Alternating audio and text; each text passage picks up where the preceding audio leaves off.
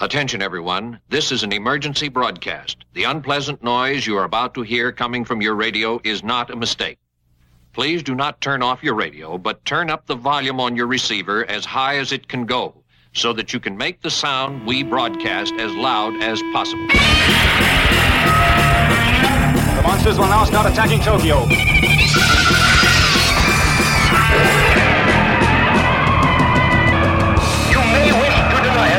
But your eyes tell you it's true.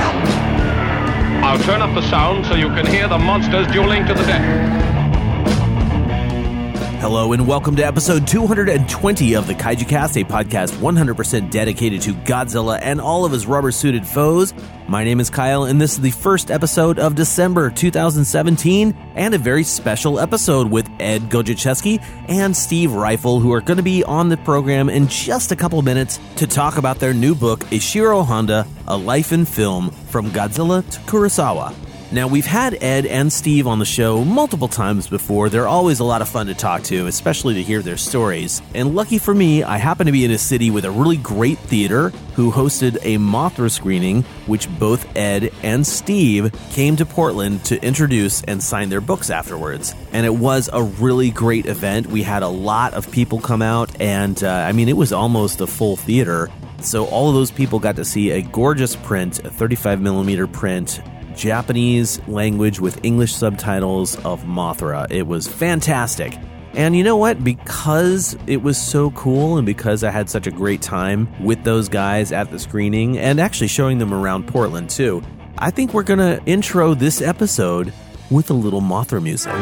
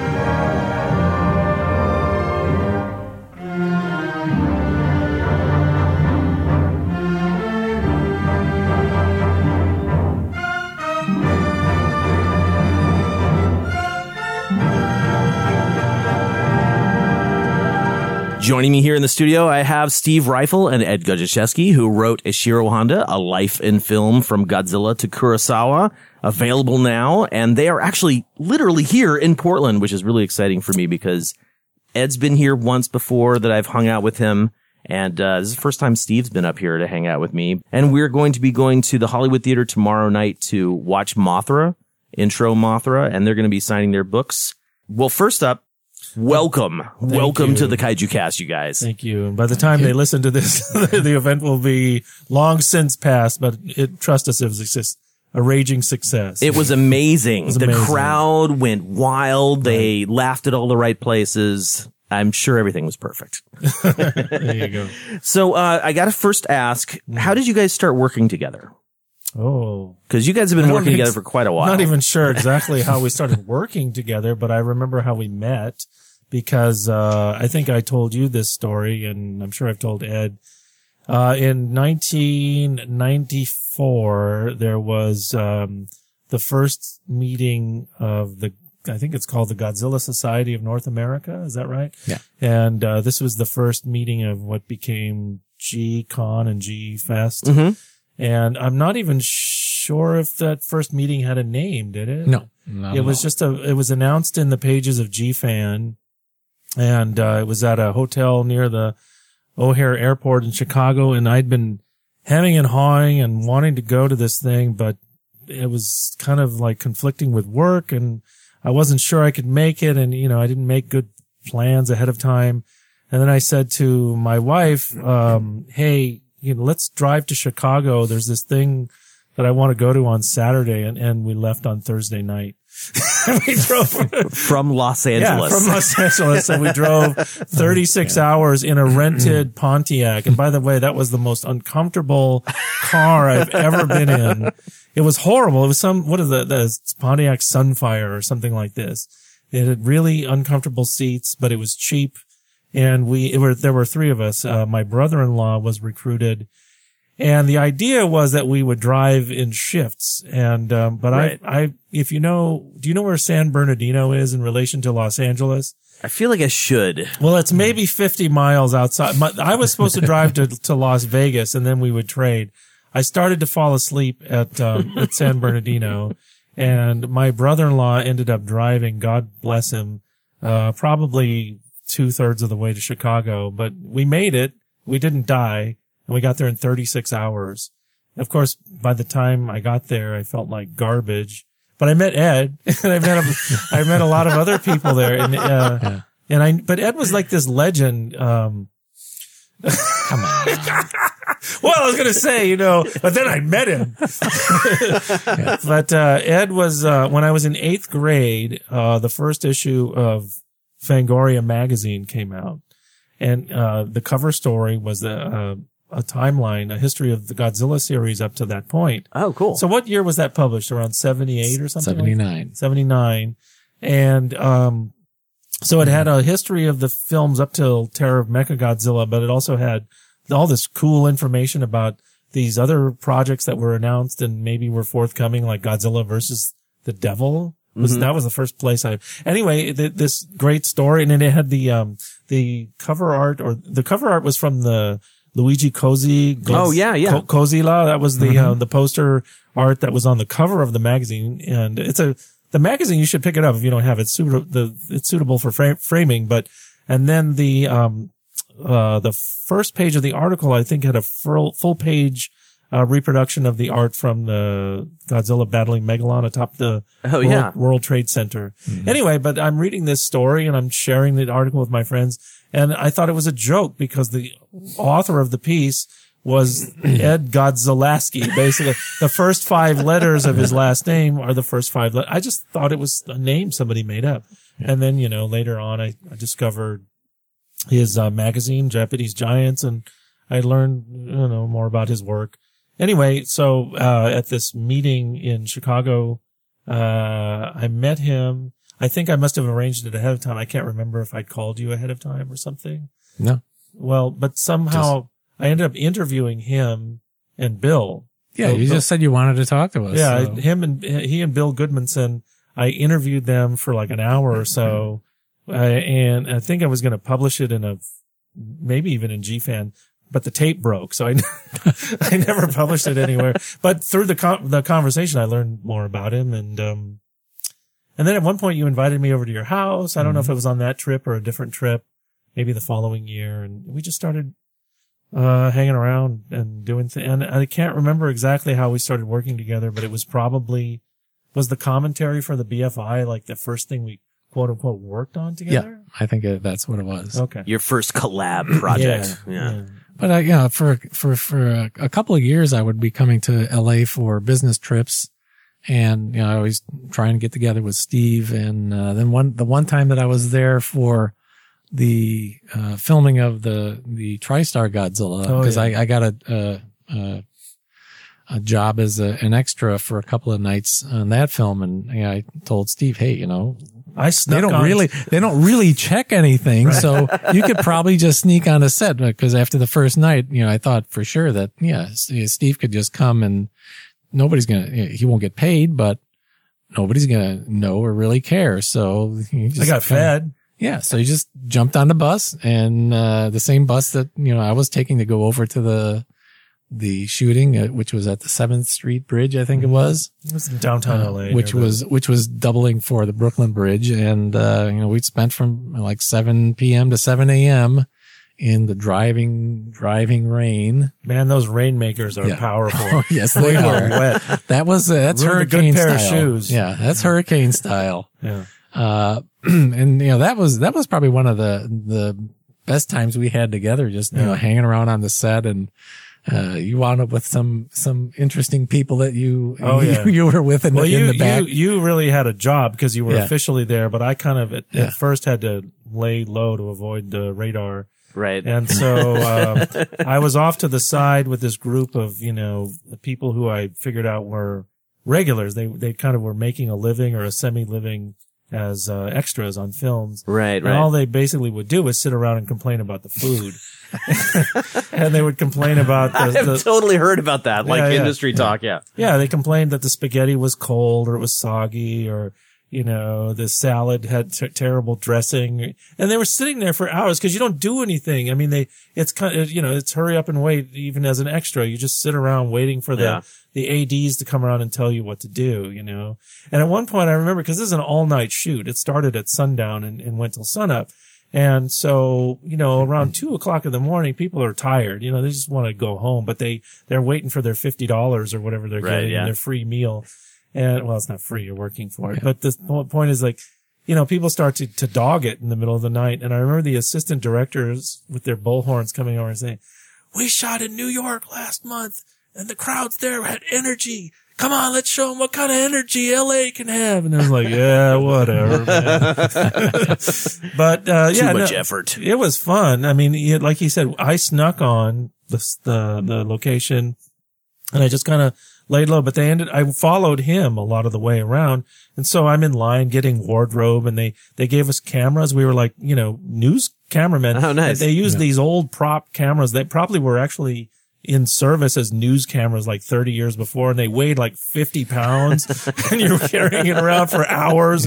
And, um, Can't I be the guy with the microphone? yeah, and, and the one I had was uh, I I think that w- that had uh, this some probably a tripod base. It was uh, attached to the bottom Yeah. of it, and that was like solid solid iron. So the thing I had my, was at least a hundred pounds. I was carrying around all night on my shoulder. That was a you can actually see Ed in the film. I was though. about to ask, Yeah. is it visible? Well, you have to freeze frame it, but you can see like we're all wearing um, hoodies or, or you know uh, poncho kind of things over our head because it's raining. Mm-hmm. But you can see Ed's nose sticking out from his from underneath his poncho. Like you can kind of make out his face. Nice. Yeah, yeah. But you really have to freeze frame it in that group shot where everyone cheers. Yeah. Godzilla's dead. How does it feel to be uh, visible in such an amazing movie? yeah. Well, uh, yeah. That, that's that's the the two uh, double edged sword there. You know, yes, I was in a Godzilla movie, but unfortunately, it was that Godzilla movie. Right. Uh, but yeah, I mean, it was a, it was a fantastic experience. You, you, you get an idea why movies cost so much because there's so much waste and things that they're doing to dress the setup and, and just pretty much to create an environment rather than anything that's really going to be seen on, on screen. And as as we were uh, as the evening or the morning ended, it basically ended when the sun started to come up, and uh, it was fun. We were walking back to the area where the buses or the shuttles would take us back to our cars, and somehow we just ended up walking back with Matthew Broderick and uh, Hank Azaria. Oh yeah, yeah. Yeah, I mean, we were talking to them as we were walking back, you know, and they were just really cool, friendly guys. Yeah. So that was a nice little way of ending the evening. Was that towards the end of the filming? Do you think, or Well, you mean in terms of the schedule? the whole schedule? Yeah. I don't remember. I mean, it was. you haven't memorized the 1998 No, I TriStar Godzilla schedule. I did not, but we were So there. disappointed. The, the night that we were there, what they were shooting, they, there were two things. I mean, it was kind of what I remember is uh, the the sort of reaction shots when the monster goes kerplunk on the bridge and Oh, yeah. dies, and every and there's like a the taxi cab kind of skids to a, a stop at the end of the bridge, yeah. and, isn't, and I haven't seen it in a long time. And then there's I'm the, smiling and nodding because I don't really remember it Okay. myself either. And then there's the conversation in the rain where they're walking off the bridge and the phone, the guy's phone rings and, uh, uh, agent, uh, what's his, the character's name? Jean Reno's La- character. yeah, Jean Reno's character is like Oh. Philippe Roche La Roche. or Sure, yeah, yeah. anyway, he calls him and then he says, what happened to my tape? You took the tape out of my, it it was all that conversation. And we were standing, if you, you know, if you see the actors kind of in that, um, formation there, we're kind of standing just outside camera range there. We're, you know, holding our cameras and mics. So that was, But actually, I, I there there's the, the the shot of the three main characters. You got Maria Pitillo and right. uh, Broderick and was it Hank was it, Azaria? was it Hank Hank. Azaria, the third one? Yeah. Okay. No, no, it wasn't Hank Azaria. It was the the jerk newscaster guy. Who was that? oh, Oh, uh, Harry Shearer? Yeah, Harry Shearer. Right. Nice. The three. So the three of them are are you know basically standing you know together in like a semicircle, and I was right next to Matthew Broderick with my camera, but you know my camera's kind of covering my face mostly Yeah. but it's a close up scene and I'm right there in that close up scene. And I know, you know, when I see the scene on film, it's like, like, I know that's me right there. It's just, you can't really see that it's me. But yeah, I got, But I got Ed to stand right knows. next, I got to stand right next to him and uh, through that whole conversation that they're having in that, that final scene. That was, that was pretty fun. That's cool. No, hang on a second. Did you say What's that it was like your to be a only- famous Yeah, actor, exactly. Ed? Why is, why are you so famous, Ed? And how do we leech off your fame? Please. No, uh, is that really your only Godzilla appearance? Is in the '98 one? You haven't ever wormed your way into a Toho production in the summertime? Not, not in the film. I have been there for, to watch them do filming, but I never got myself involved, you know, in Never front of running the away. camera. Never running away. Oh. No, I the, actually running away is is where you, they basically just have a bunch of extras out in the, the street somewhere on location. Uh, but my experience of, or or fortunately for me was, you know, something better. I got to go to the special effects stage and watch them filming the effects for a couple of days for Godzilla versus Mothra and then a couple of days for GMK. Ugh, so cool. Yeah, we talked about that a little bit on Yeah. when you talked in Chicago several years ago. So Mm-hmm. listeners, if you have not, uh, if you've not picked that out yet, it's one of the earlier episodes, probably even before we hit like episode 100. But uh, so we talked a lot with Ed during that interview about how he got on the set of Toho and how he uh, got to really see some amazing things in the 90s. Um, just kind of reining it back to the book though. So you guys had worked together previously on commentaries and I'm assuming you've done some writing together. Well, yeah, not writing together, but I mean, Steve has written a number of things that uh, I used in Japanese Giants. Oh, okay. Uh, and you know, yeah, I think the, the, the commentary for BFI was the first time we ever worked together. And I think just because we hit that off so well, uh, you know, when the chance came to do other commentaries, I think, Yeah, that was, It was like- fun. it was, it Yeah. was, uh, something that sort of, I w- I wouldn't say fell in our laps exactly, but, uh, you know, through connections that we had and people who did us a solid here and Right, there. yeah, yeah, yeah. yeah, that's how it happened. And, um, yeah, it was a great experience and it was an honor. I mean, it was the very, I mean, think about it. The very first one that we were invited to do is for the British Film Institute. Yeah. It's very prestigious Absolutely. And for the, and for the original, for the and for the original. And, you know, I remember sitting in the studio when we were recording that kind of thinking, you know, pinch me. this is a little bit unbelievable, but, uh, you know, yeah, that was the old, I, I, you know, I, I'm- I don't want to tell them, but I would have paid them instead of them Yeah, paying yeah. me to do it. Nice. Yeah, but, but so, uh, you know, out of that, um, you know, it planted this idea that, hey, you know, we, we enjoy doing this. So how can we try to do more of it? So when we would hear that, uh, other people or other companies were going to distribute, uh, films that we were in, that we were interested in working on, we Mhm. would submit proposals to try to get those, those gigs. And sometimes we were successful, you know. Yeah. So it's Quite kind- successful, I would say. yeah, and we show that that, that first experience though kind of showed us how it's done. Um, and you know, one thing that I learned out of it, we, there was a producer who came over from the UK Mhm. to supervise that project, and she was great and did a great job. But I was watching her and saying, "Well, I could do that." Right. You know, basically, what she did was hire us Yeah. and then rent the recording studio and then sit there and listen to us. And if we messed something up, she would ask you to repeat it. But, you know, other than that, the content was all, you know, contributed and created by us. Right. And I already had, I had already worked in recording studios in an earlier phase of my life. and that's you know I, I was comfortable doing that kind of thing. Um, also, this was around the time that home recording was really you know kind of like what we're doing here. Mhm. Not to you know say that this isn't professional, Kyle, but um, uh, but you know how you can get professional results in your home studio now, and that's when this was you know th- this was at a time when this kind of thing was coming on. Right. So, uh, and uh, at the same time, um, uh, you know, the BFI was kind of a, a, a first class project compared to some of the other things we've worked on. I mean, they had a budget. And Right. so you could, I mean, that was recorded at Marc Graue Studios in Burbank. And that's the, the voiceover studio that does a lot of work on Disney animation films and things like that. They, Mhm. have, they record dialogue for feature films in there. Uh, so they, they clearly, the BFI clearly had a, a decent budget to work with, but some of the other ones that we've wanted to work on are mm, microscopic in comparison. So it makes sense to do it at your house because then Yeah. you can make it all work.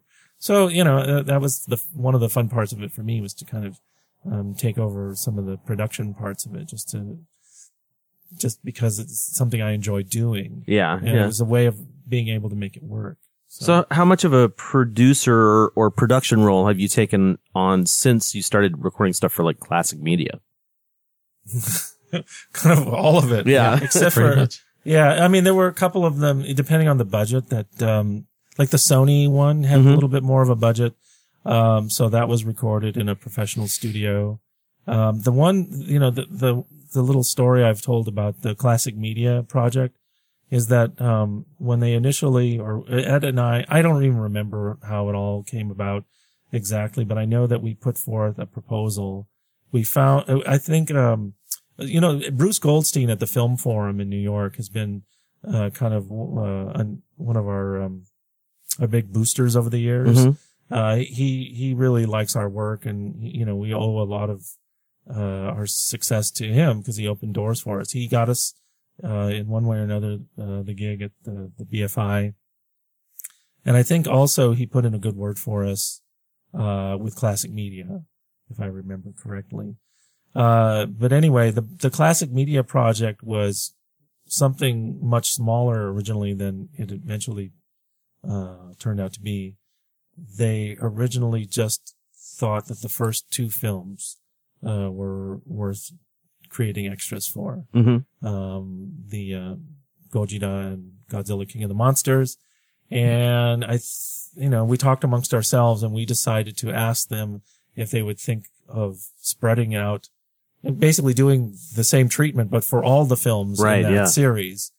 And they, you know, this is a number of years back, but I think they said something like, well, you know, this is all the money that you can Right. spend to do this. Sure. So somehow we were able to spread it around the entire, Yeah. uh, Basically, you took the budget for, For two, two films films and and made it- t- t- um, turned it into seven. Yeah, yeah. And, and the way you're able to do that is through home recording, Right. basically. Yeah. And, you know, David Kalat became involved. Mm-hmm. David Kalat has, has his own studio too, you know, so he was able to record his Oh, own right stuff. on. You know, things like that. You know, you work with, uh, with, with, with what you've got. So, um, yeah, I mean, I enjoyed that part of it a lot. Cool. I do. So how did working with classic media sort of evolve into making the documentary bringing Godzilla down to size? Well, after we, uh, after a while, when we started doing some of the commentaries and delivering some of the extras that we had already put on the, you know, the other classic media titles, uh, they had the idea that, uh, okay, we're going to do a box set of this at some point, Mhm. uh, because not all the films had come out at that, uh, as of yet. And when the box set was, the idea was floated to us, they thought, well, you know, what kind of, uh, extra content can you guys come up with? And so we came up with, you know, I don't know, probably 10, 20 different ideas. Uh, and one of them was, well, how about a documentary film? And, and I, I don't think that either one of us really seriously thought that they were going to go ahead and, No. and fund that. the funny thing is that's the one they were the most interested in. Yeah. And, and, So- uh 'cause you know, a lot of them we could have done, you know, with virtually no money at all. Right. And considering the way we produced, you know, some of the other extra features on the, on the disc, uh, yeah, that would have been like pocket change, but the documentary was one that really took their interest. And I, I think probably at the time they must have thought that, okay, this can be an extra disc that goes into the box and really gives the box some kind of value. Yeah. So, you know, but whatever their, their internal thinking was, a documentary is the one that, that really caught their eye and The way they, They explained offered it to to me, I mean, I remember that it was supposed to be the cornerstone or Yeah. a cornerstone of this box, and it was going to have its own disc. It was Right. essentially going to be a a standalone release within the box. So we were super excited about Yeah. that. I mean, it, it it originally would would have been something, uh, you know, much more uh, prominent and, and showcased in a different way. hmm But, you know, I, I think we've told this story a number of times. There, there were things that happened between the time we started making it and the time we finished making it. And then eventually, you know, the time that it was released. Um, not the least of which was the company was purchased. It was acquired by a different company and the new owners just did not have the same enthusiasm for the entire line of Godzilla, Mhm. uh, Mhm. content. And so, uh, at one point, um, after the film was in the can, nothing was happening with it. And I was, you know, resigned to the fact that it might not ever come out. Yeah. Yeah. So, Well, I'm glad it did. yeah. I mean, it's it's a bummer that it sort of got relegated to the backside of a DVD. Yeah. It's a and it- B side. and it's a yeah B side, and it's sort of a B side of a of a of an indie group, if you want to think of it in those terms, because you're you're on Rodan and War of the Gargantuas that Right. set And it's instead hardly of like one I of the Godzilla it- movies. It's it's hardly mentioned on Yeah. the on the packaging, and uh, yeah, it's a shame because uh, you know I think um, our executive producer Lisa at the company she she understood what it was, Yeah. and she wasn't you know the interesting thing about the classic media relationship is that um, initially when we came aboard to work on things with them, there was a guy at the company who was very enthusiastic about this stuff. He was um, quite uh I, mean, I don't know if I should say he's a he was a fan, but he sure, sure seemed like one. And uh this was a guy named Steve Vincent and uh he really had great enthusiasm for working with us and for our ideas. And as so often happens uh, in life, so we we were brought aboard and we started working on things and he left. yeah. And so Yeah, I think you've talked about that, right? Because then you just said that earlier too. That like when the new person came on, they just didn't Yeah, well, have the not- same. it's not their baby. You know, Yeah. they, they didn't, uh, you know, start this project and now they have to finish it for somebody else. Yeah, So that kind of thing is understandable. And plus the, the people who, who kind of supervised us after that point, uh, were, you know, just much more, um, focused on getting the project done and less so on the content and the quality of it. And so those were some of the battles we had to fight from that point forward, which were about maintaining uh, quality and Right. doing, you know, doing things quote unquote the right way. Our ambition was to do something on the level of like a criterion release, you know, at least, you know, to, to I think best it of, shows for Yeah, sure. well, to the best of our ability, that's that's what we were striving for, and, and we were striving against, you know, uh, the needs and uh, um, parameters of a company that's just, you know, wanting to get a product out at a certain date, unless, you know, focused on doing doing some sort of a Mhm. definitive or you know, uh, cinephile type release. Right. So there you go. Yeah, I mean, I I guess that doesn't really surprise me too much, just from looking at classic media's other Mhm. properties. Um, but I'm curious. You said that was one of your many ideas. Did Mm-hmm. you have more than one documentary idea, or did you go into it just saying a documentary about Tokusatsu, and then Well, once what- they said yes, you pulled the trigger and decided to focus on Yasuki? I don't remember Yasuki, exactly how, how, you know, it all shook down at this point, but I know that there was a, a proposal and the documentary was kind of the, the big ticket item on Mhm. it. Yeah. And then we had other things that were closer to what we did on the other discs, featurettes on different subjects, different people. Um, but, um, once, you know, I, I remember there was like a, we used to have conference calls with classic media because we're on the West Coast, where I'm on the West Coast as in Chicago and, um, they're in New York City. Mhm. And so, uh, we had a meeting with them and they, they really sparked to the idea of the documentary. And then it became, you know, a process of making, you know, creating a budget Mm-hmm. and um, putting uh, uh, some personnel together who would who would be able to make this with us, and um, so that became our focus. And the, the we wrote up a proposal which uh, was kind of a, a detailed outline of the film. And uh, one of the things I'm, you know, I was always most satisfied with was that the outline that we wrote, even before we shot a single second of footage, Mm-hmm. largely resembles what the film turned out to be.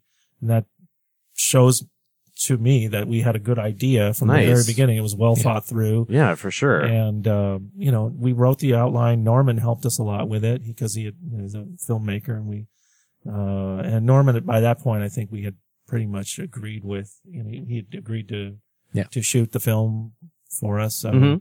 yeah. So, uh, uh, it was just, uh, one of those things where we caught lightning and, and, um, things just sort of worked. And unfortunately, the breakdown occurred after, you know, the film was shot and, and when it was basically in post production. Our post production period lasted quite a long time for a number of reasons. Almost a year. Yeah, yeah. And, and, uh, part of that was because there was no deadline. You know, that at that point, the, the film was kind of in limbo. And we, Hmm. were, we weren't Hmm. really under pressure to finish it. And I think our editor got involved in some other things and we- we had to kind of wrangle him back and put him back on the job at some point. But, um, How did you guys decide to feature Yasuyuki Inoue so much in the documentary? Because when we were hanging out in sh- uh, in L.A. earlier this year, Mhm. one of the things you said to me that sort of resonated was that you don't really want to to do a documentary about something. Oh no, actually, this was in Chicago, but you you want to tell someone's story. There has to be like a tale.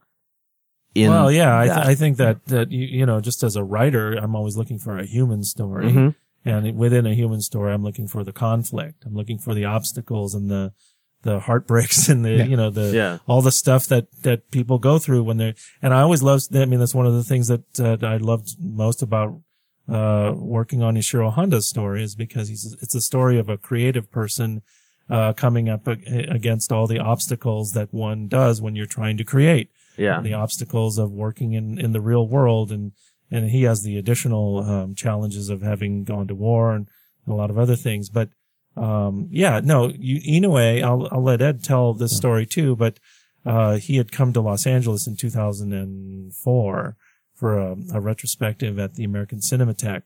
Our friend Oki Miyano Mhm. kind of orchestrated, um, his appearance there, uh, and, uh, he was the, the guest of honor. Um, and, uh, the, the whole film series that week kind of showcased the, uh, the miniature work and the, the craft of Japanese style special effects. So we had spent some time with him and, uh, and we both had talked kind of like just theoretically about doing something on him if we had the chance. And so when this, um, uh, opportunity came up, it just seemed like a natural fit. It was like somebody's story that we could build the bigger story of the genre around. Mm-hmm, mm-hmm. Yeah, no, thanks to Oki, you know, we had uh, gotten to meet Inoue and uh, afterwards, uh, several times for several consecutive visits when I would go to Japan for business, uh, I was able to go ahead and uh, visit him at his house and uh, I was able to see all these original artworks, the designs that he had done and people who worked with him had done. Met a lot of his uh, the the staff people who worked with him, uh, and you know actually, you know, developed a reasonably good relationship with, with him and, and, and his staff guys. So, you know, already at that, at that point, we'd gotten a, a, good amount of background on his life and, and what he had done. And, you know, I kind of really came to appreciate how these guys were kind of like the, the unknown people behind, uh, you know, special effects films. You know, everybody knows Tsuburaya and Honda and Ifukube, but you know, all the people behind them, very, very few people knew anything. Uh, even in Japan, it's basically, if you're talking about special effects, everybody talks Tsuburaya, but Right, they don't yeah. talk about, you know, all the other, uh, artists who were working for him. Yeah. And, you know, then when the documentary came up, you know, one of the things that the, that the both of us wanted to do is like, okay, what do we do that isn't something that is very easily done? Like, okay, the history of Godzilla. Well, okay, that's been done a hundred times before. That's not a particularly compelling story, but you know, I will it- scratch the history of yeah. Godzilla off of my to-do list. Right, I'm just kidding. right. I mean, but yeah, I mean, No, I hear there's- you. I There's, understand, there's, you know, uh, any number of, of documentaries or films that, that try and cover that. And it's a, it's a very simple thing to do, Mhm. but you know, what's something that, you know, maybe goes a little deeper or, or has a little more interest. And that's where we came up with the idea of, okay, the basic concept of the film would be not about Godzilla himself, but the world in which he lives. Mhm. Okay. And then that was, you know, from, from that starting point, it was easy to, to take it to, uh, you know, the next step, which is to feature Inoue and his people as kind of like the core story. Mhm. Okay. Of course, we give credit to Tsuburaya and as the creator of this and the kind of the, the guy who directed everything. But the unknown part of the story is Inoue's story. And of course, then he had, you know, to go further, he has, you know, a very interesting personal story arc as well. So it just seemed like a really good fit.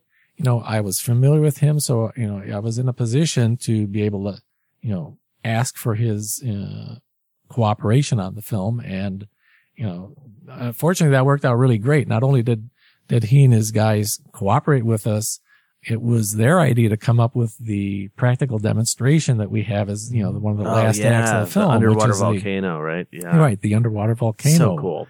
And that was, that was really one of the, Oh man. the, the, the, the total highlights of having worked on this thing. I mean, I, I know I, I've said this before uh, to other people, but it, it sounds maybe a little silly or a little corny, but you know, when, when we're in that workshop and wa- I'm watching all these guys working on, uh, setting up this shot and, and Inoue's there, you know, the, the old master directing his guys. I mean, you could really feel, uh, you could feel the spirit of what it must have been like on the sets back in the, the 50s and 60s Mhm. when these guys were at their, uh, at their peak working, uh, on all those, uh, great films that we've enjoyed so much. You could really feel that energy and, and, and what it must have been like to be there. And just that we could have been in the same room as they were doing that. I mean, that was, that was one of the absolute best parts of the experience of making the documentary film. As a hardcore like fan, one of the things I loved about the documentary was that, you know, normally Godzilla movies are just very surface and like we already talked about, like Mhm. most people just care about the movie. And it's when you get nerds like us that are like, oh, I want to know who made the movie. You pulling the curtain back and you're showing, generally speaking, you're showing, well, here's the big four, you know, Ifukube and, uh, Tsuburaya and Honda and, uh, uh, Tanaka. Tanaka, thank you. And, but what you guys did with bringing Godzilla down the side is you pulled back another curtain because you brought Sure. in, in a way, with all of his other guys. And it was really good for me as a fan to see that sort of like granularity go down to see like, oh yes, we are seeing the people that really made this. Even though, of course, like you just said, like we want to give all the props to Tsuburaya and the rest of the, the rest of the No, team. these are the, these are the people to whom uh, those the, the, the tasks of making these films, the uh, uh, all the individual tasks. I mean, i i within that group that are interviewed in the documentary are people who made, you know, miniature Mhm. buildings and vehicles, and uh, Mr. Aoki who demonstrates how the forests were recreated. So you you see all the individual tasks and their different roles in the team. And what I really loved about it was how you can appreciate the dedication to the craft and the sort of culture around this type of filmmaking that evolved over a period of time and how dedicated these guys are and how much they loved what they did. oh yeah, for sure. And that that's really what was so great about the demonstration, uh, because it allowed them to go back to that place in their lives that they just love so much. Some of them hadn't done it in a while, and you know, like Ed said, just being in the room with them, it was like you could close your eyes and imagine yourself Yeah. on the set of you know one of these Toho films from you know 40 years earlier.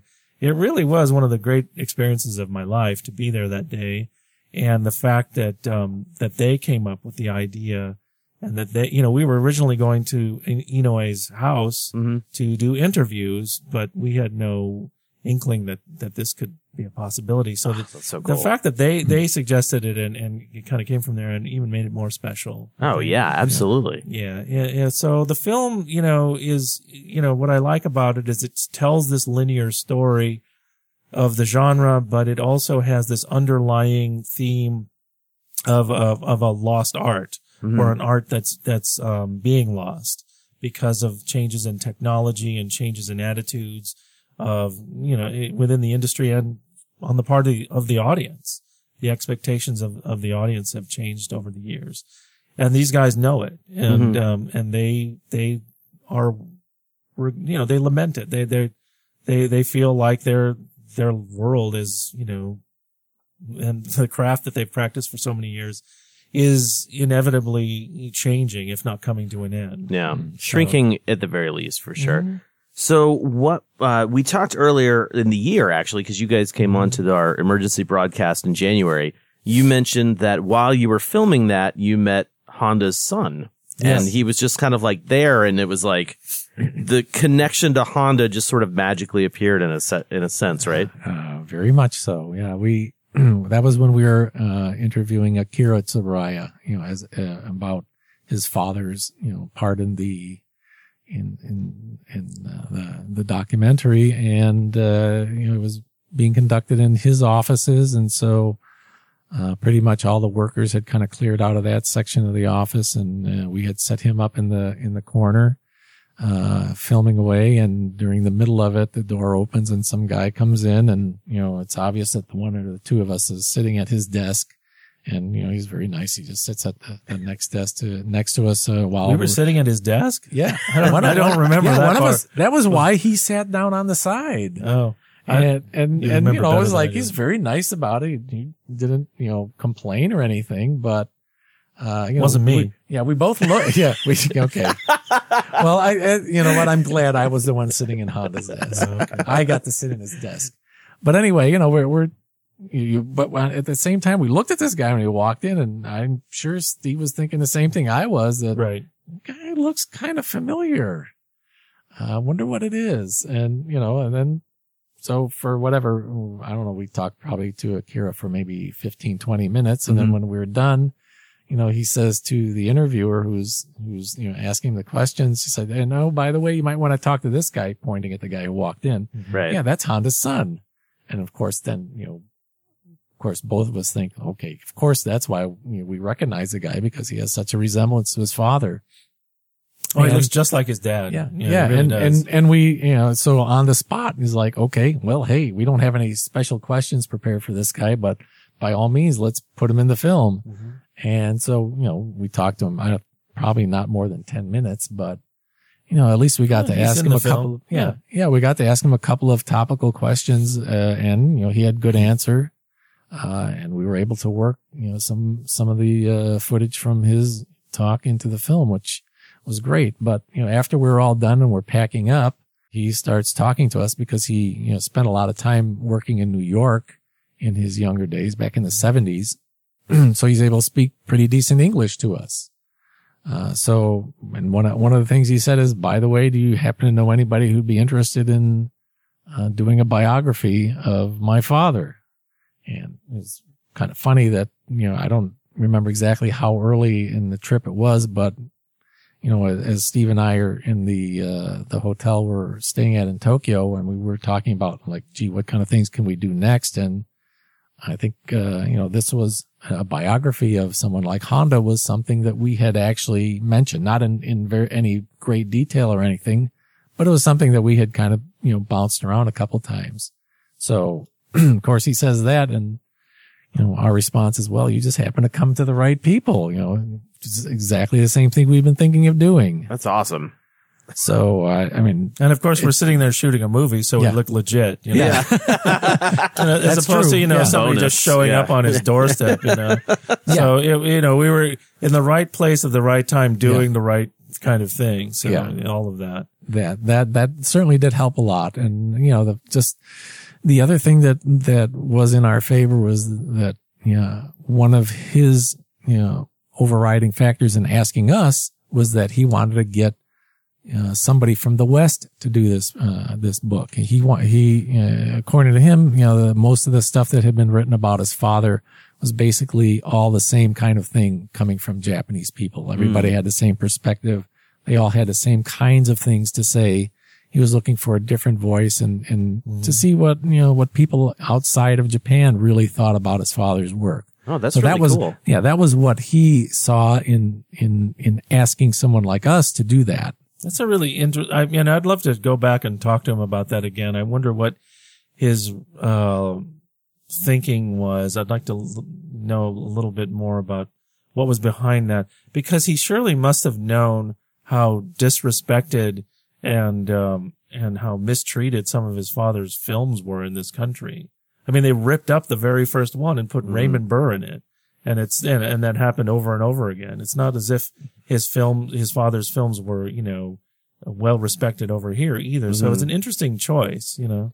Well, Just he- out of curiosity, though, is that something that, like, how much do they know about that in Japan? Like, the, I mean, we know that because we're like super fans. Like, Well, So actually, cuts. not, not that much as I found out. I mean, he, he was aw- certainly aware of what happened with the first Godzilla film, but actually throughout the, the process of writing the book and when we were trying to track down different, uh, copies of the film, you know, I remember making a, a very strong point to him, especially about Destroy All Monsters, how, you know, the, this international version, which is uh, pretty much the only thing that's, that's uh, available as an English version is, is terrible.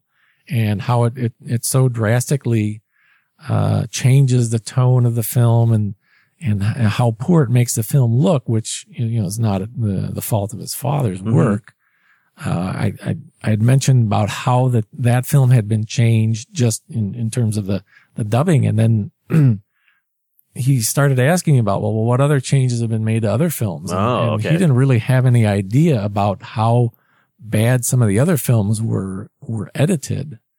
And he, I mean, in talking to him about this, he could tell that he was, he was really upset to find out that that level of change had been done to you know, his Oh, no. father's work on, on some you of these had other to be the bearer of bad news for Ishiro Honda's son. Yeah, well, but that, but that's okay because I, I think, you know, he was an, he's an advocate for his father's work and, and he made it, uh, at least his mission to try and, um, get Toho to start pulling some of that stuff off and, and, and getting either original versions released overseas or, uh, as I would kind of try and steer him to, uh, try and resurrect, uh, the, the rights to like American international versions of these films, which Right, I yeah. told them how the, how superior they were compared to the stuff that Toho was pushing off, which was their international versions that are, you know, just made, you know, super cheap and not using real professional actors. So I think that there was, there might have been some benefit to that, that, you know, that, that he was hearing that from me because I was certainly advocating for trying to get a better version of his father's films out there than, than the stuff that was being put out. It's so great that you worked directly with the family to to make the book. Now, I was telling Steve earlier that I just listened to the Mothra commentary again, hmm. which came out again because I just listened to it. I did some research on it. It came out in 2009, so that's hmm. Close to 10 years ago. You know, uh, and you mentioned that you guys mentioned the upcoming book about Ishiro Honda. So how long have you guys been working on this Well, book? It's it, it was probably stupid to to mention it at, at that point because we really hadn't done anything at that point. I think Ed made like a first trip to Japan. Okay. Was, was that in 2009? No, I, made- I, I, my first trip was, uh, in September after we had done the documentary filming. I, I have, my first interviews are from 2007 and then uh, to get 2007? Yeah. Wow. the first couple. And then, uh, we didn't then- even have a contract to, to write No. the book at that point. but I, so it but I started something. uh, and I think, I think, I I don't remember if it was eight, eight or nine that I spent, you know, a whole week there on my own dime, uh, for doing those, uh, the interviews. And then I think it was 2010 when the two of us Right. went to do another week worth of interviews. Right. I only went officially, uh, well, I only went on one trip with him. Uh, Ed goes to Japan, uh, pretty regularly, Mhm. uh, as part of his business and, uh, is able or was able to incorporate some research work on a lot of those Yeah. trips, but not so for me. So, uh, I went with Ed in 2010, specifically on a trip where that's all we were Yeah. doing Right. Yeah. Yeah. and it was pretty intensive and we met with a lot of people uh and uh, got a lot of really good interviews and research done that was one of the great things I've ever done. It was so much fun and Yeah. so rewarding. Yeah. But, you know, I think in, in mentioning the book when we did, it was 2009, Uh-huh. at that time, you know, it was our intention to try and get the book out for the 100th anniversary of his birth, which would have been 2011. So, I mean, at that okay, time, yeah. at that time, that was at least that was the kind of goal that we had in mind. But, you know, yeah, honestly speaking, It's it wasn't, re- it wasn't realistic. Not, not to do what we eventually wind up doing, which was to try and see all of his films and especially to see them and then understand them by discussing them with Right, uh, yeah. the granddaughter, uh, with Yuko. And, you know, just there, there was just so much translation work to be done as well. My wife, bless her heart, uh, she spent a good part of a year and a half to two years, uh, helping me translate, uh, all sorts of different interviews and, uh, a couple of books uh, just so we could get more background information and, and a lot of interesting quotes, things that gave us clues on what to ask other people about. And yeah, all that just takes a tremendous amount of time. And, Yeah, and- yeah, totally. And yeah, especially tracking down films was very difficult. Even the family was having a very difficult time to find any kind of copy of, of some of his works. Oh, they kept trickling in over time. Yeah. We had a, a research assistant um, named Shinsuke Nakajima, who uh, the family introduced us to, and he was um, uh, well, he, he's a writer, and he I think he had written for Uchusen and some other publications, and Okay. also uh, authored or co-authored some books, and he had interviewed Mr. Honda back in the day uh, on several occasions.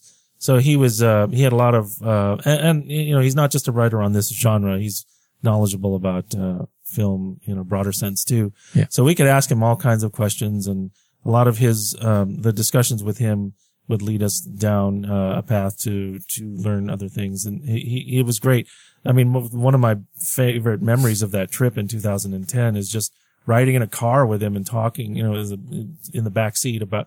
Well, I think that's when we started having a conversation about half human Yeah. and why it has been absent for so long, and that um, you know led us down the path of figuring out the whole mystery of of what happened to the film, but also understanding that it's not a singular case. It's a it's one of many films and television shows that have met this kind of a fate. It's sort of a voluntary um, embargo on the part of the the film studio or the broadcasting company or the publisher. There's a whole uh, range of content that's been taken off the market because of uh, potential corporate embarrassment. Right, Um, right, yeah. So, so that was really interesting to find some clues. A- Anyway, but he, he was a great asset to us in a Yes. number of ways. Um, so, you know, when you write a biography of somebody, I mean, this is a person whose life spans, you know, 80 plus years. Uh, and then you're also talking about somebody who is removed from you by virtue of culture and language and time.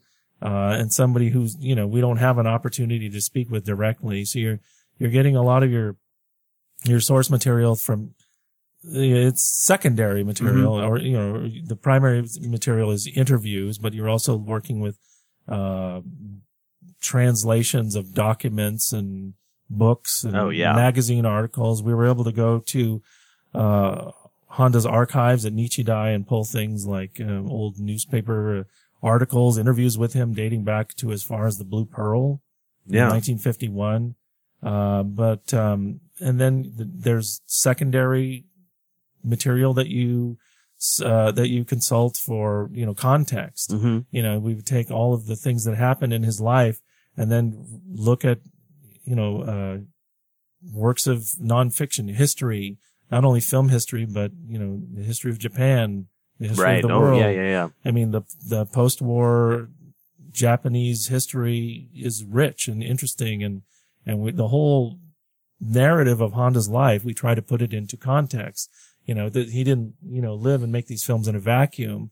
The films very much reflect what's going on in, in Japan and in the world, uh, at that time. So we tried to, to really, you know, sh- that, and that's a way of showing you what he cared about, what he was passionate about, what ma- what mattered to him as a filmmaker hmm and as an artist. You know, these things percolate up into the films, even in the science fiction films, probably more so in the dramatic films Okay. sometimes because there's, you know, there's more room for substance in those, uh, by and large. But, uh, So that there's so many things. I think what you're getting at, or the, the bigger question that you're asking without asking it is, why the hell did it take so long?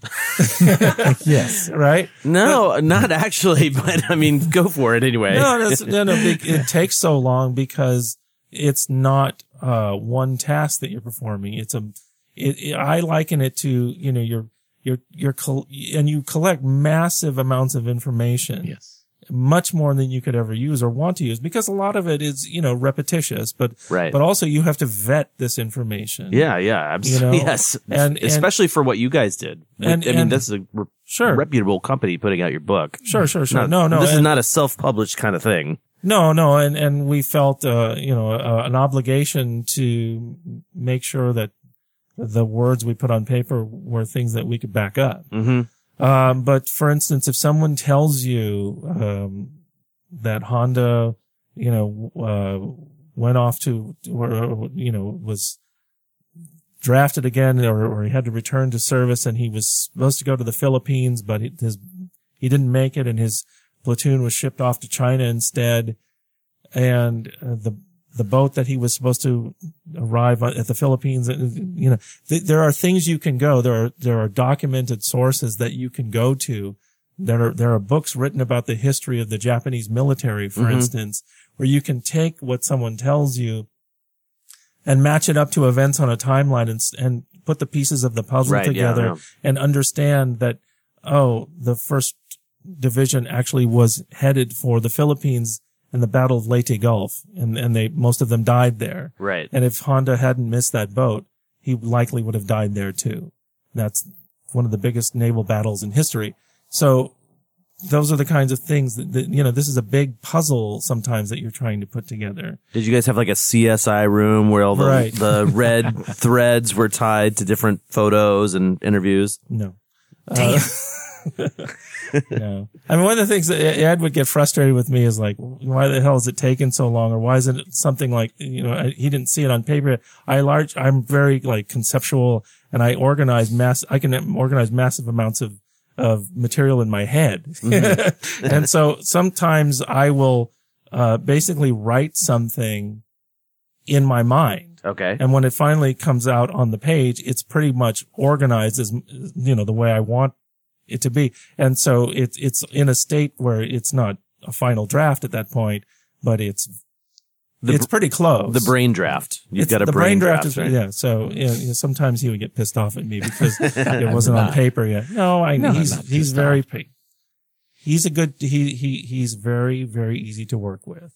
But I know Ed, you're a was pissed off. patient man. He's a that- patient man. Well, uh, so actually the question I was going to sort of move to is we know Honda's works from the monster stuff, Yeah. obviously the sci-fi stuff, all that tokusatsu awesomeness. But what I'm curious is, uh, if you were to make a pie chart, I don't know Mm-hmm. what is wrong with me. I keep referencing charts and graphs in this podcast over the past couple of months. I so like pie. Sure, I love pie. So let's do a pie. So let's say all of Honda's films are the pie. What kind of percentage or slice of that pie is just the tokusatsu stuff compared to everything else he did? The crime dramas, the documentaries, all that stuff. Pretty well split. Um, Really? Yeah. Maybe like 45, 55. Yeah. something It's, like okay. it's, it's pretty evenly divided. Yeah, because we've heard over the years that Honda was sort of shoehorned into being a special effects, not a special effects director, but a special effects pictures director. And I was just kind of, I'm interested in his other films. Obviously, I've seen all his tokusatsu stuff. So Right. I'm, I know we don't have the ability to see any of that stuff now legitimately. Um, so I'm kind of like, wondering how how much I have to go before I could say I've seen like a good grip of Honda's stuff. But it's you know Well, one little plug I'll put out 45%. there. Uh, there's a, what is this, uh, channel called TKU TV or Toku TV? before you go down that route, You're going to cut it out? I'm just gonna say that's not TKU TV is just a, a dude like me. Okay. So if I wanted to, if I Well, I- grabbed one of my Blu-rays and I started st- Facebook live streaming it, that's I'm not trying to belittle what they do because I actually really like what the TKU guys do. Okay. Well, you're, you're, you're, you're already crapping all over this. I'm, I'm pooping all over pooping it. on it. All I was going to say is uh, they uh, have made available, and I don't know what the original source of this is, but there exists a uh, subtitled version of Farewell Rabaul, and I don't know who owns it, if anyone, but it's out there, and um, and I can't vouch for how good or accurate the subtitles Right. are, but uh, it's there if anyone's interested in in uh, finding it, and it is the um, the first salvo in, in the uh, effort.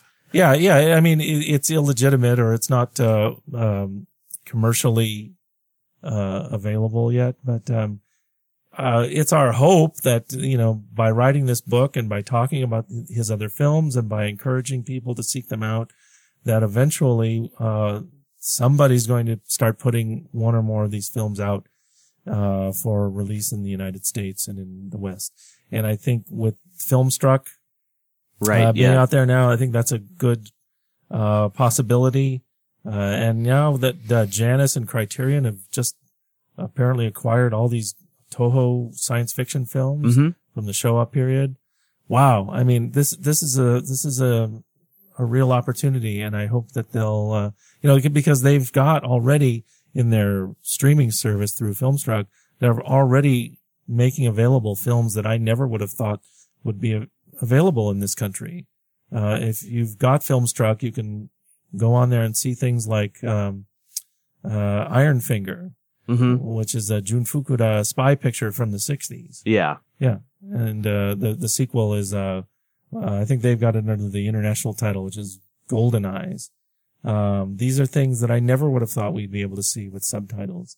So if that's any indication as to what might be coming in the future, I think there's a, at least a chance that Honda could be part of that mix. Yeah, and and with the book, you know, we're hoping that the book does, you know, does raise uh, people's awareness of Yeah, Honda yeah, and absolutely, the fact yeah. that there is a whole lot more to this guy than just science fiction. That would be awesome. So if if that can in some way contribute to the eventual release of some of his films here, that's you know, that Yeah. that that'll be a, a great achievement for us for you know, for what the book can do. Yeah, it seems to me like it's a it's an easy call. It would be an easy call for Criterion to do. I was actually just noticing that Criterion had one of those um 50% off sales at Barnes and Noble recently, so I was pouring through the Criterion website with the uh, country set to Japan just to see what they had, and I was really shocked that they had so many Japanese films that they've released over the years, including some of the ones you mentioned. So it's I don't think it would be a stretch for them to put out some Honda stuff, especially if they did it as one of those box sets where you could buy like several of Honda's films in one go. That'd be awesome. Or maybe one of those Eclipse, uh, releases that might work. Yeah. We don't know what, you know, what, what the costs are or anything like that. So, I mean, obviously it's a business decision by and large, but, sure. um, yeah. Um, but if, if some of the Honda pictures are included in some package that they acquired at, at some point in the future, um, you know, that would be great. Uh, I could, uh, I mean, uh, my goal or my, my, that, that what I would really hope for is that some of his earliest films would, would be released. Uh, something like The Blue Pearl, his very first feature film. It's a wonderful film. Uh, and I, I always thought it would have been a great idea if somehow it could have been released as a secondary feature with uh, Godzilla when the Criterion Collection put that out a few years ago. Only because the two films have a, a great deal in common. Uh, they're both shot uh, in similar or uh, in much around not ex- exactly the same location, but the same region. So you can see some similar geographical uh, Mm-hmm. Oh, yeah, yeah. features. Uh, the the Blue Pearl takes place in uh, also in Ise-Shima, which is where the Odo Island uh, footage was shot, and um, it, it takes place in a, a small village that is uh, uh, the local economy is uh, supported by pearl diving, and so it has some wonderful underwater photography. But the story is really just a great piece of uh, post-war Japanese life uh, set at the tail end of the occupation. It has a lot of c- common themes to Japanese films at that time, and some really great uh, Honda isms, for lack of a better word. Okay. I mean, it ends in a similar way to how Godzilla ends. I think there's there are parallels between the two films, and it'd be a nice double bill. Uh, Okay. Yeah. I would have loved it if we could have, you know, we're doing a number of events now to get out and get uh, the word out about the book and to, to promote it and to talk about Honda and his work. And we've been doing some screening events. And, um, I mean, if it were at all possible, I would have tried to sh- have shown that film at some point.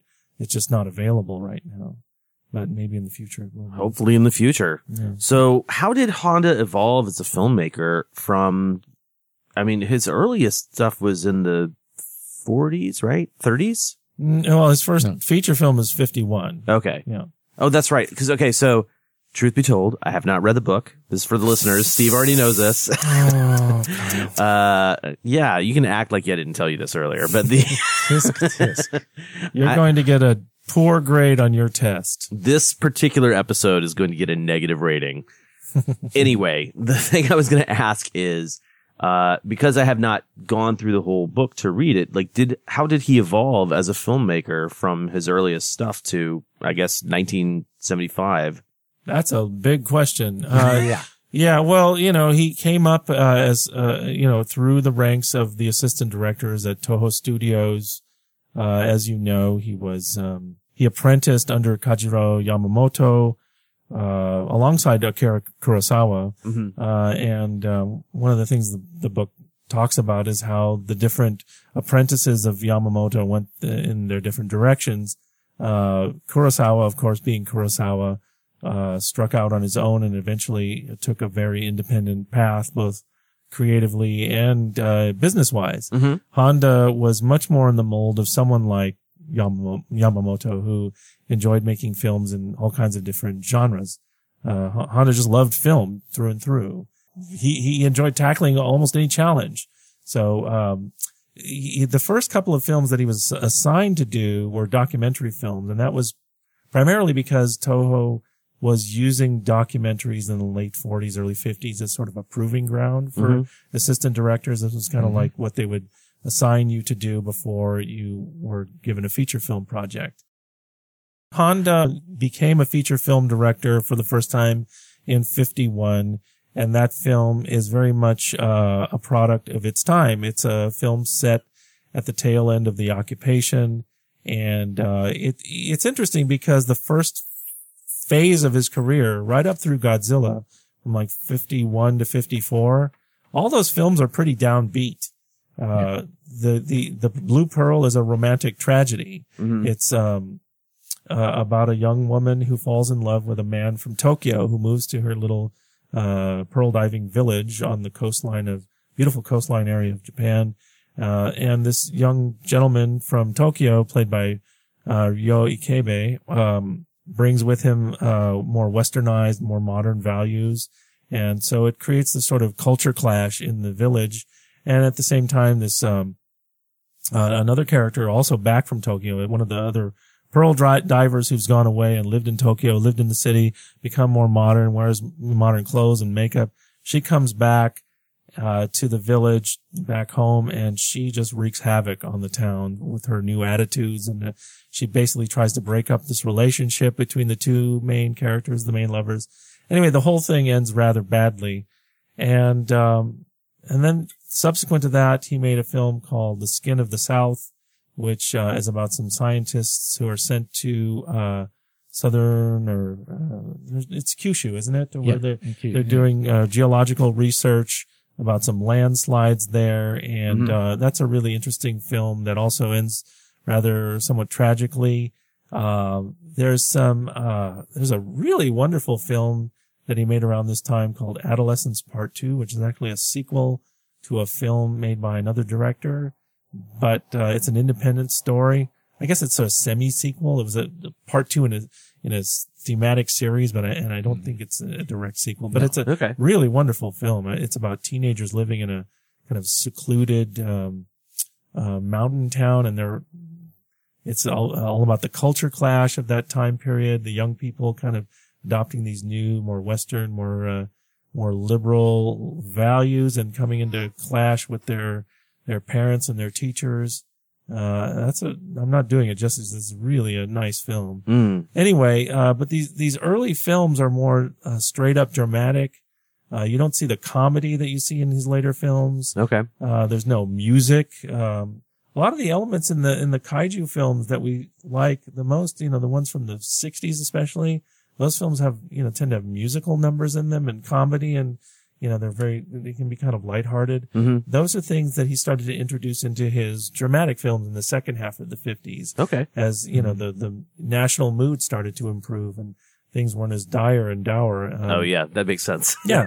So his films are kind of you know his films evolve. You asked how he evolved as a filmmaker, and that's kind of how I got on this this uh, this track. Uh, his films evolve with the sort of national psyche and the evolution of the the national mood, and uh, things like Mothra. Uh, definitely, that's the start of a new decade, and things are are improving quite a bit, and uh, the economy is improving, and there's more money being spent on you know, things like, you know, leisure activities and, uh, there's more comedy in films and, um, uh, King Kong versus Godzilla, of course, is a, Of course, yeah. it's a, it was a big hit, but it was also, it incorporates a lot of elements of the com- comedic films that were really popular at that time. Boy, I just watched something last night to go off on a tangent. I watched one of those 30 for 30 documentaries about Ric Flair. Okay. but Ric Flair is, you know, this great theatrical professional wrestler and King Kong versus Godzilla was in some ways uh, influenced by the popularity of professional wrestling in Japan. At that point, um, people like Freddie Blassie were going over and touring Japan and doing these wrestling shows on live television. And one of the things that uh, was really s- sort of notorious on, you know, Con- Honda has said many times that that film was essentially a satire of the, um, the sort of, uh, uh, lowbrow programming that was, uh, really prevalent on television at that time. Television kind of exploded in the late 50s, early 60s, and they Mhm. were just scrambling to come up with enough programming to fill the airtime. And a lot of the stuff that, that was produced at that time, and it was really, um, uh, popular were these sort of uh, I don't know if they would call them reality shows, but there were things where people would play pranks on one another and do kinds of Really? yeah, oh yeah, yeah. There, were, there was a show where they would it was like scandal that it created like quite a stir, like where they would have television cameras in a baseball game and they would send you know like at the baseball games there people the, the fans of different teams sit on different sides of the stadium Okay. and they would send a guy from who was wearing the you know the, the, the paraphernalia of it, one team to the other side to to cause a ruckus and they would film it and stuff anyway one of the things that happened was um during one of these tours where freddie blassie was uh uh wrestling on live television I didn't really know this until Erik Homenick kind of explained it to me. And then I was watching this Ric Flair documentary. You see these guys, Ric Flair's like in his late sixties now and he's got scar tissue all over his forehead. And I don't, I don't know nothing. I, I know nothing about wrestling. I don't know nothing. I know nothing about wrestling. And the scar tissue is all from the cutting that they do. They cut their, they slice their foreheads or they used to do this with- razor blades. And then a guy would pretend to, to like bite them or I don't know, punch- Inflict some sort of inflict bloody some sort of, and then you see these photographs in the wrestling magazines and where blood is just streaming across their faces. Well, apparently Freddie Blassie did this, or someone did it to Freddie Blassie on live Japanese television. I can't remember if he was the victim or the perpetrator, but the blood just went streaming and the, the, the, the I guess it was just disgusting. to- anyway, the, the story was, I don't know how true this is that, that some elderly viewers watching this at home like died of shock. So anyway, uh, that that film is again something that's reflective of its time. Mm-hmm. Uh, even in, in something like Atragon, this the story of Jinguji is is reflective of something that was actually happening. Yeah, I'm right. There were the, the the Japanese war stragglers that started to come home. You know, uh, there, some of these people were still being discovered decades after the war. They were holed out on these South Pacific outposts, still wearing their military fatigues and refusing to accept or believe that the war had ended and that Japan had surrendered. That character is based on real stories of real people. So, uh, his films evolve with the, the evolution of the times and with the, the, the things that were going on in Japan. How he got to a place where he was making something like Terror of Mechagodzilla. well, I mean, that, that's a good question. I'll, I'll, actually I like, I like the way Ed explains that story, but, um, that, that's quite a mystery.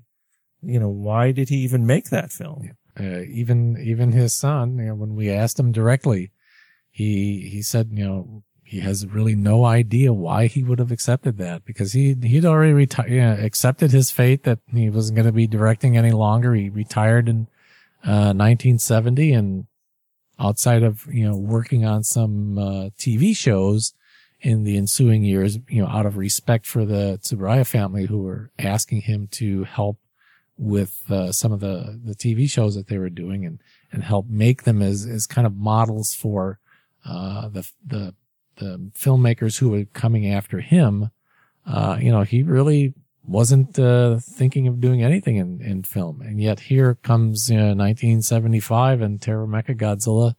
And no matter how many times they had been asking him over previous years, you know, he wasn't interested in going back, but suddenly for some reason, he decided to make one more film and it's, it's, you know, he never expressed anything in writing as to why he would have accepted that. Hmm. And the people around him, you know, the family, nobody really can understand why he did that, but he did do it one more time.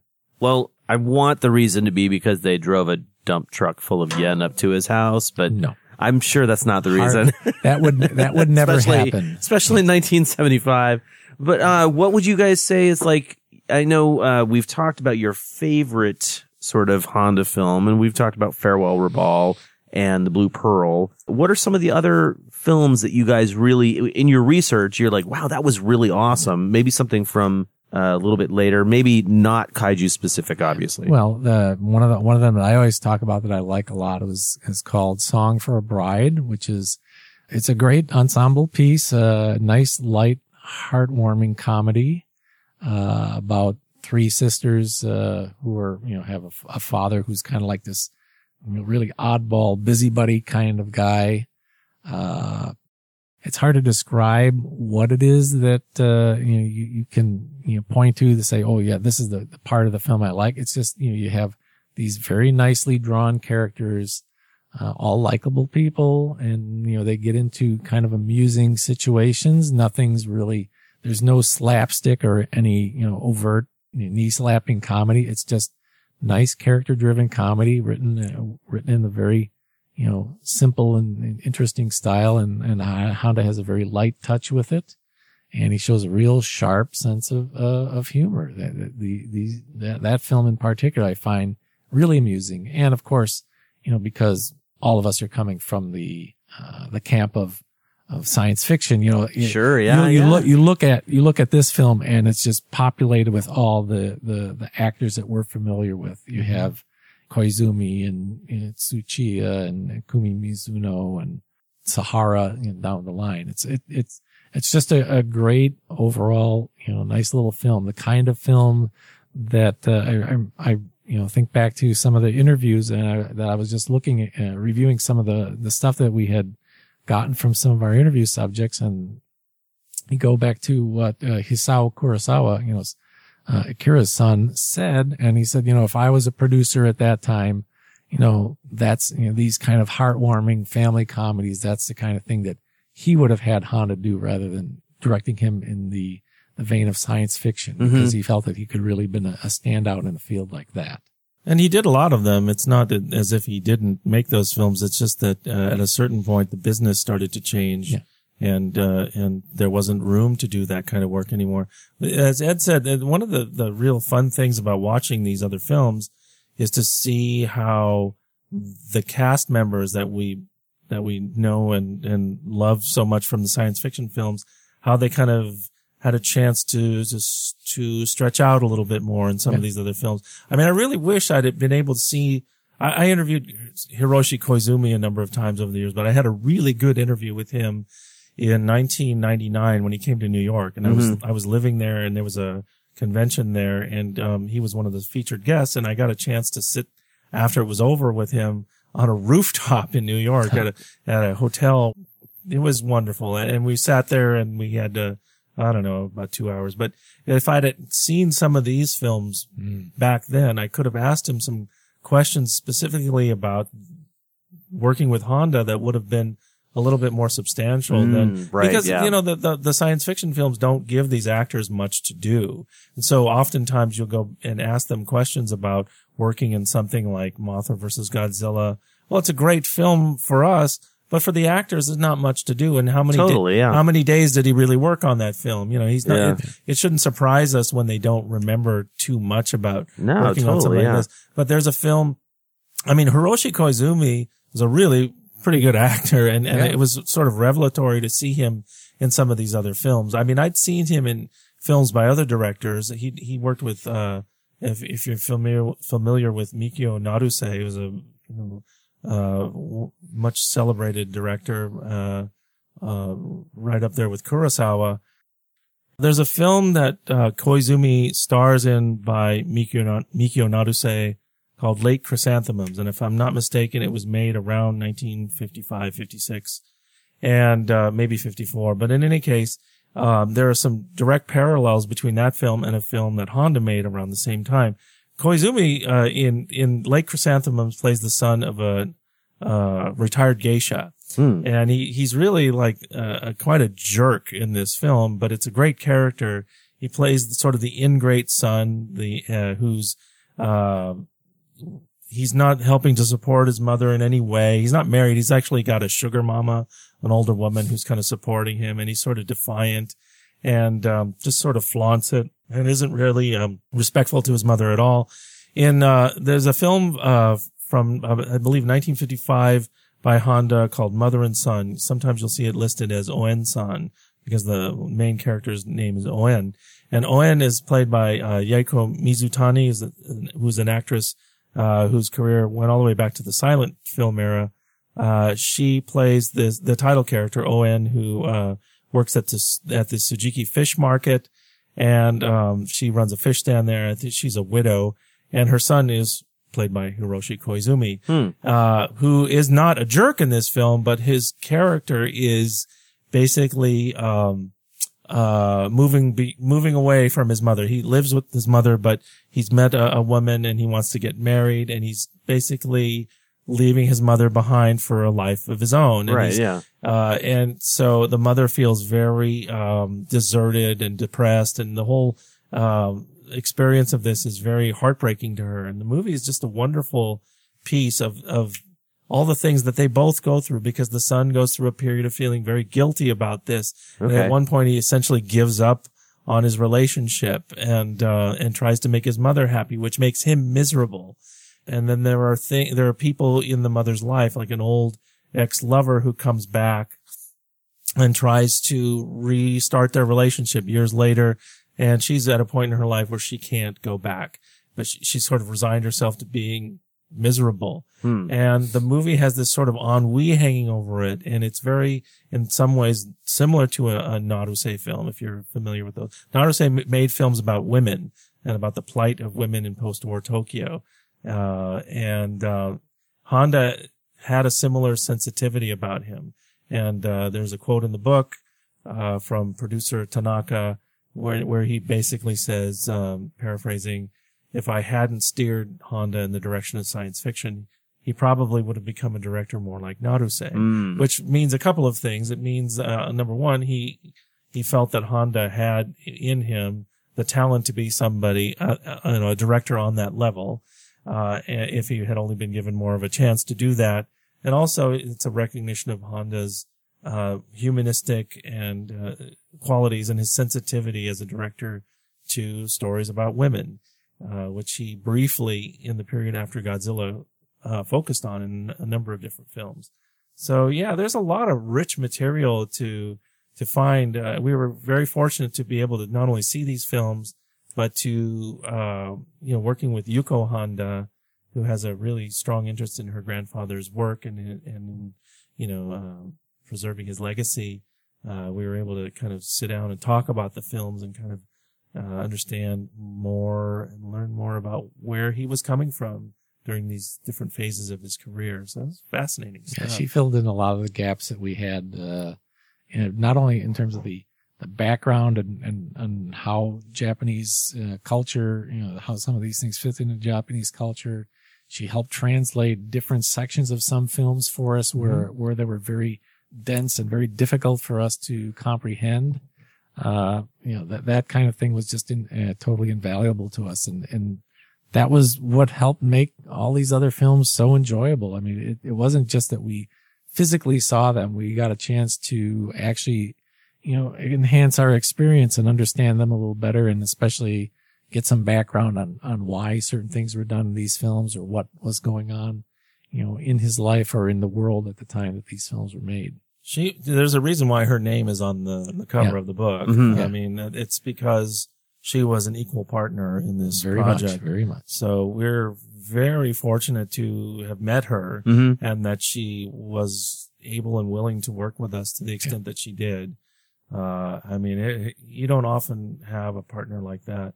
And, and her personal stake, I think, just compelled her to work that much harder. Yeah. You know, it wasn't like somebody, you, know, I've worked, uh, and Ed has also, uh, we worked with translators on different projects and, um, you know, sometimes, you know, I've had really positive experiences, but sometimes you work with someone who's you basically hired, you know, and they're doing a job. Mhm. She had a personal stake in this. Like, Yeah, oh, she- yeah, absolutely. She grew up in Honda's house, you know, as a, as a small child. She spent a great deal of time with her grandfather. So this was personal. Yeah. And she was learning things about him along the way Yeah. too, which was oh, really, that's super cool too. really, Oh, yeah. really wonderful Yeah. experience to share with her. Yeah. Well, I've only made it a handful of pages into the book, but I feel like I've learned a million more things about Honda than I than I knew before I even cracked it open. In sort of closing this out, I want to tell people that if they want to go to any of the events that you guys are holding, book signings, screenings, etc., they should go to the Facebook page, which I'll have a link to in the show notes. Mm-hmm. So you can definitely go like and follow the Ishiro Honda. Well, I'll just say the book page. And then is there anything else Honda related that you guys want to share? Like maybe a personal anecdote from the research that you guys did? I, I always like to tell this kind of like ironic story of, uh, how, you know, I, I, I met Honda a couple times just briefly, but you know, it's not like I was his great friend or I, I had a chance to really discuss much with him because the circumstances under which I met him at the time were, were the kind of thing where it actually was just kind of like a surprise. And, and of course I didn't have any real good way to communicate with him, unfortunately. But the first time that I met him was in 1979 when uh, it was my first visit to Japan and a friend of mine arranged for us to visit Toho. And, you know, that was, of course, you know, uh, a day of memories for the ages. But as we were walking down the main path, uh, out towards main gate, uh, we were walking past this one building and the guy who was showing us around, his name is Hiroshi Takeuchi, and you know, he's written you know, any number of books about uh, Japanese science fiction films. And he's a very famous uh, scholar about these kinds of films. One of uh, Nakajima's friends, in fact. And you know, so he, we're walking down the path, and we pass by this one building, and he says, "Oh, you know, Chatamate, wait a minute." and he goes into the building and he walks out and, you know, right behind him here, here's Ishiro Honda. You know, it's obvious who it is. Even if I could have spoken Japanese, I'm sure I couldn't have said a single word because you're so starstruck when it's like, it's, it's, it's Honda, right? Standing right in front of me. Like, how, how could this be possible? and so, you know, you shake his hand and you tell him, you know, it's, it's an honor to meet you. You tell him in English because you can't speak Japanese and, and we get a picture with him and, and I happen to have a, an extra copy of my old Japanese Giants number five, the, the, the ancient history, you know, version. And we gave him a copy of that. And so it was a really wonderful experience. And so, you know, then we went on our way and the day was over and, and that was just, you know, one, one more memory to top off a fantastic day. When we started working on the book and, and one of the things I got involved with was the, the Honda website. And, uh, so, you know, helping, you know, with, with the aid of Yuko and also with my wife, we were translating a, a number of the pages, including all the messages from the staff of the Honda website in Japan. And Takeuchi was one of the staff members. And so when I got to his essay, I started reading it and I'm thinking, oh, wait a minute. Because he's, a, he's in, in part of his essay, he starts talking about, and in 70, 1979, I was showing these foreigners around Toho. and I remember, uh, you know, I, I knew that the Honda was inside, uh, the office over here talking with Kurosawa about how to make Kagemusha. So I went in and got him out and introduced him. And it makes me think like, oh my God, not only was Honda there, it was Kurosawa was there too. Why didn't he bring this guy out to see me? I, I mean, could have got two, two for one at that time. I, I, I, I was like a hundred feet from Akira Kurosawa and I didn't even know it. That is really one of those glass half empty, Yeah. half full Sure, right? situations. Yeah. Yeah. He was probably like, oh, this guy just likes Godzilla. I don't need it. yeah, well, and I'm sure that's exactly what it was. But it, it was just so amazing that that moment in time came back, you know, at, at- during the early stages of, That's of, awesome, of working on, on the book, which, you know, again, doing the website was, was all part of the, the, the same thing. it was, uh, that was really one of those ironic, amazing stories. That's pretty awesome. My favorite uh, experience, I mean, there were so many that were memorable, but during that trip in 2010, uh, we spent uh, a good number of hours in the home of Ishiro Honda and Yeah. his widow, Kimi Honda.